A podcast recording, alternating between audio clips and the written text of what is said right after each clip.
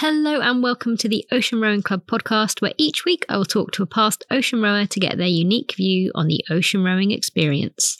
My guest this week is Bela Evers. Hello, Bela. Please introduce yourself. Hi, Alex. My name's Bela Evers. I'm 54 years old. I live in the Netherlands and was born in the UK. I took part in the Talisker Whisky Atlantic Challenge 2020 as part of a four lady crew, team named Duchess of the Sea. We rowed the Atlantic Ocean in 54 days and 20 hours. We like to start with the big one. Why did you want to row across an ocean?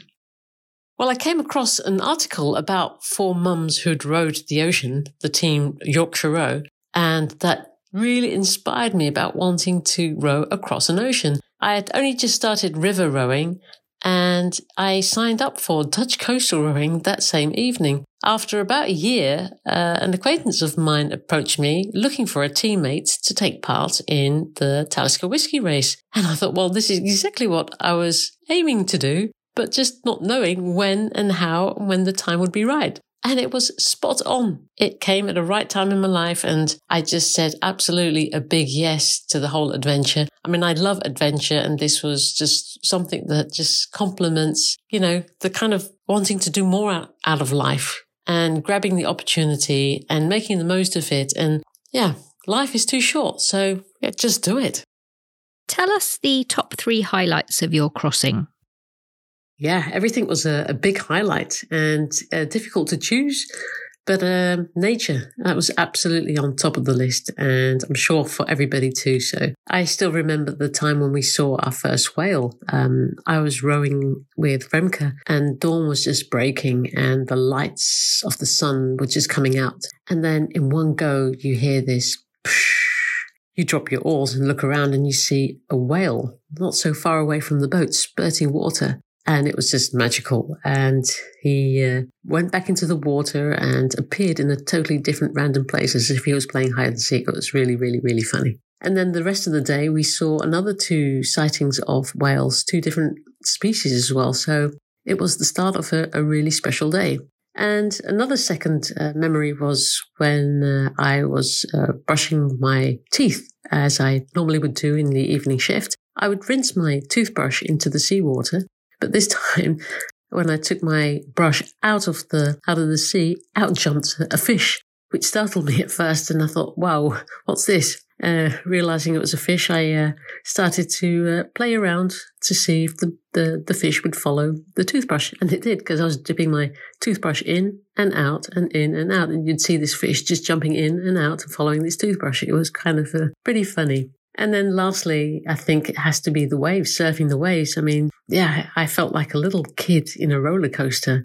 It was really, really uh, fun to do and trying to catch as, as, as the fastest knots as possible. Yeah, it was a, a, a very special moment as well. What was the hardest part physically and what was the hardest part mentally? Yeah, staying awake was pretty harsh. I mean, we were being tricked by the brain in many, many ways. And that was kind of amusing with the hallucinations. Um, but towards the end, we were waking up way before the alarm would go. And it was just like, mm, even our brains are playing up on us during our sleep. So it was uh, pretty, pretty um, impressive to see how the brain works that way. And then resilience. I mean, we had a lot of setbacks, setback after setback. It started with our auto helm, which was playing up on us in the first week, and it just continued. We had our plates, iron plates holding our oar gates uh, bending. We had uh, solar power issues. Our water maker totally broke down, and we had to hack the system and get it repaired only just. We had issues with our steering rope and our rudder. Um, I mean, it's it just continued and continued, and then when uh, our auto helmet helm totally gave up on us, I had to break the news, and you could feel that despair. Um, the atmosphere totally sunk, and you know, you just got to keep on going, and you know that you have no option. Um, we managed to stay focused and uh, achieve the end game. So it taught us a lot of resilience, and and I think yeah, the, the the mental challenge was probably far greater than than the physical. Excluding people and pets, which three things did you miss most while you were at sea? Fruit. fresh fruit, definitely. I missed having that taste of uh, an orange or an apple. I mean, I could take a, a tin of peach or pineapple with me, but it just did not do justice.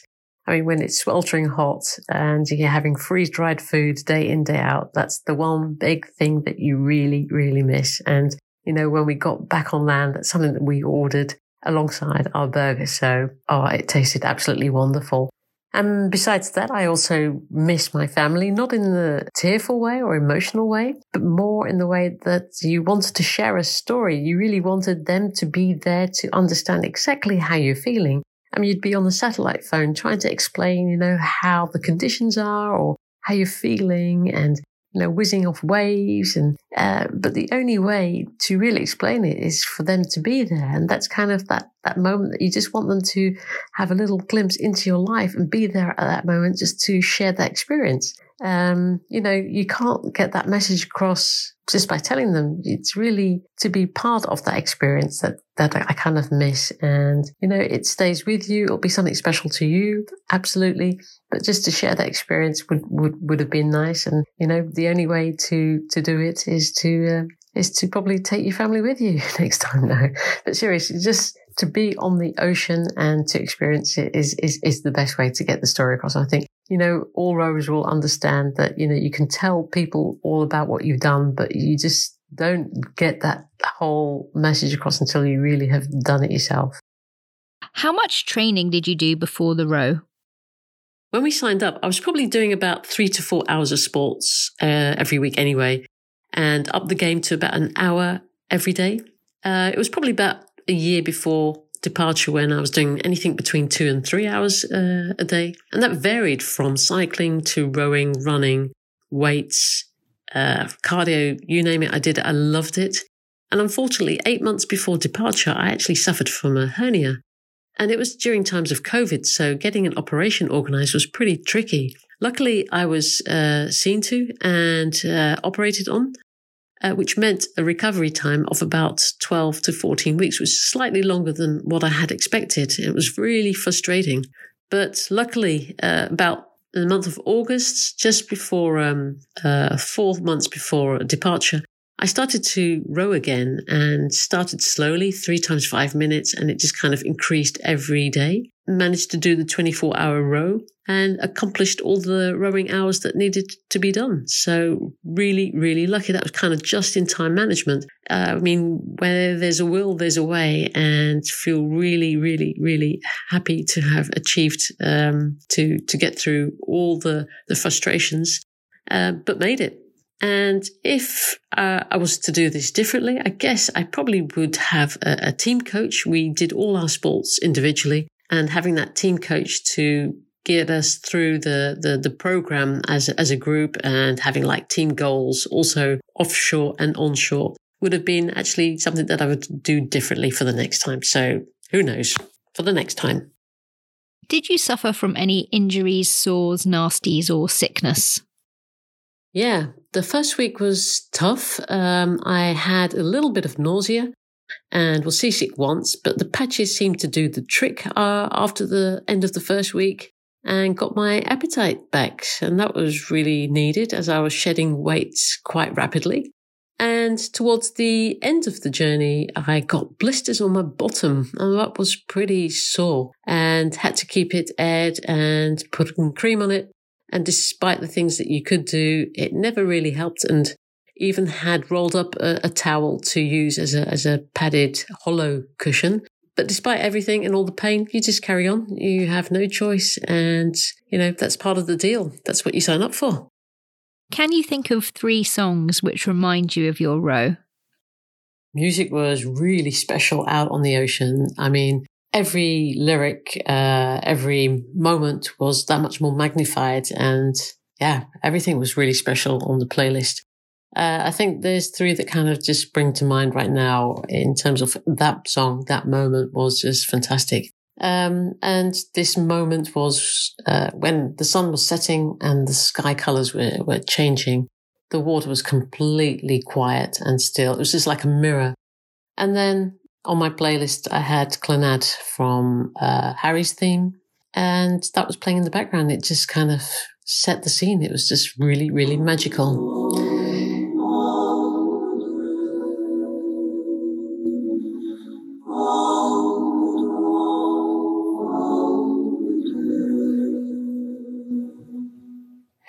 Very special moment. And another special moment, uh, or should I say, special song, was from Freya Ridings, Lost Without You. And this song was also coming out of my playlist and would be playing on the, the boombox. And it was, gave me at least goosebumps every time I'd listen to it. Remind me of home at times, but also towards the end, thinking about being lost without the sea. And yeah, it was very meaningful in, in, in different ways. So a, a gorgeous song.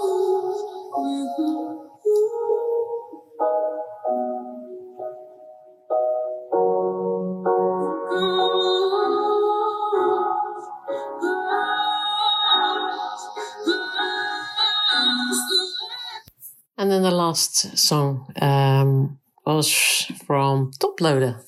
It set the scene at night. I mean, when the moon was out and this was playing from my uh, playlist, it was just like the song. That moment gave me so much energy. I just wanted to stop and just dance. I mean, a song like this, fantastic.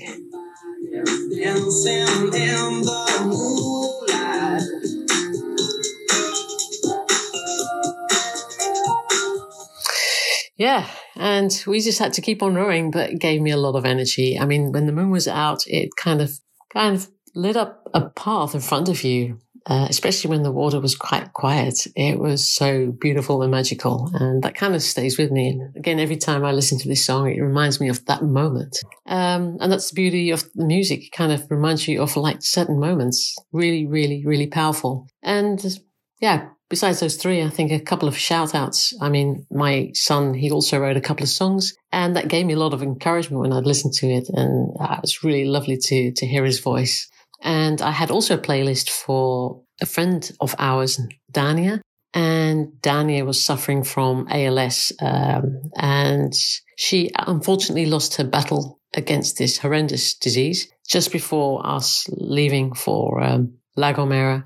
And I actually got a playlist put up with her songs. And every time we'd play it, at least for me, it gave me that kind of thought of about her, but also gave me the motivation to row that extra, extra mile. It was really powerful. Um, yeah, and very, very special. So yeah, music was, yeah, a, a, a beautiful thing to have with us. Uh, I mean, I probably wouldn't never do such a race without any kind of music because, yeah, that really keeps you going.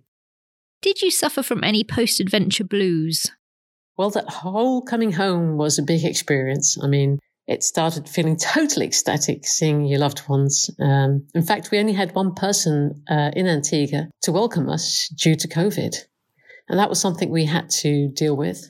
And then the euphoria, that didn't last too long. We were told the next morning we were disqualified, which was a big, big blow. I was absolutely heartbroken, and it took me quite a while to overcome. In fact, my time in Antigua was harder than my time out on sea. And of course, then you have the blues. I mean, you miss and you long for the sea again quite quickly. After two years of intensive preparation, you fall into this big black hole, not knowing what's next. Also being very reflective and having that bluesy feeling you know, you want to avoid all that light and sound that you have on land and just go back to that tranquility and that simple life. It was absolutely amazing. And it's just a matter of time before you overcome that and start to cherish everything and move forwards. I mean, it's a very gratifying experience. Uh, and it took me at least three to four months before I landed and acknowledged the fact that, you know, I had even rowed an ocean. But you take all those memories with you and move forwards and look forward to the next thing. I mean, it can be something small, something beautiful, something with a family. It doesn't really matter. So it was just a matter of time. And time is the biggest healer. Um, and now looking forwards and even over and beyond and into the next adventure. So who knows? What advice do you have for future ocean rowers? The advice I'd really give to ocean rowers is prepare like crazy. It really doesn't really matter how prepared you feel. Just go into that little detail of knowing how it looks like within your autopilot. Just take everything apart and put it back together and, you know, have a plan B, a plan C. Think of every single scenario through and through. Yeah, just be prepared. I mean, you can never be over prepared for something like this because, you know, there may be something that you come across that you never even thought about. But, you know, the more prepared you, you, you get on board, that much better your race will be, t- to be honest. I'd also say have goals and have really clear, clear goals that's aligned with the whole team from that first moment you become a team. Yeah, you may change that goal, but um, keep on communicating with each other and keep on being aligned and, you know, going for that, that, that one team dream that you want to accomplish and, and do it in a way where everybody's comfortable. It shouldn't be a one man race, but it should be a team race. And on top of that, I'd say enjoy. Enjoy every single moment, even the hard times, because, you know, those hard times is, is where you learn from. But, um, at that moment, you probably think, oh, I'm not enjoying this. But to be honest, enjoy it because that's part of the whole journey. And finally, would you do it again? The ocean is an amazing place and I miss it immensely. It's actually made me more curious about how our planet is formed and about the different oceans. So would I do it again? Yes, most probably. And thinking about doing the Pacific Ocean Race. Huge thank you to Bela for sharing her story and all of her advice, and for having a slightly easier name to pronounce than her teammate. I remember reading about the disqualification when it happened, and I was absolutely gutted for them, but the fact they crossed an ocean is something that can never be taken away, and they should all hold their heads high. If you're an ocean rower and would like to share your story, get in touch, the Ocean Rowing Club at gmail.com or via Instagram at the Ocean Rowing Club. If you are enjoying the podcast, don't forget to rate and review and give it five stars on Apple Podcasts and Spotify, and like, share, and recommend it to all of your friends. And don't forget to join us again next week when we cross the Atlantic blind.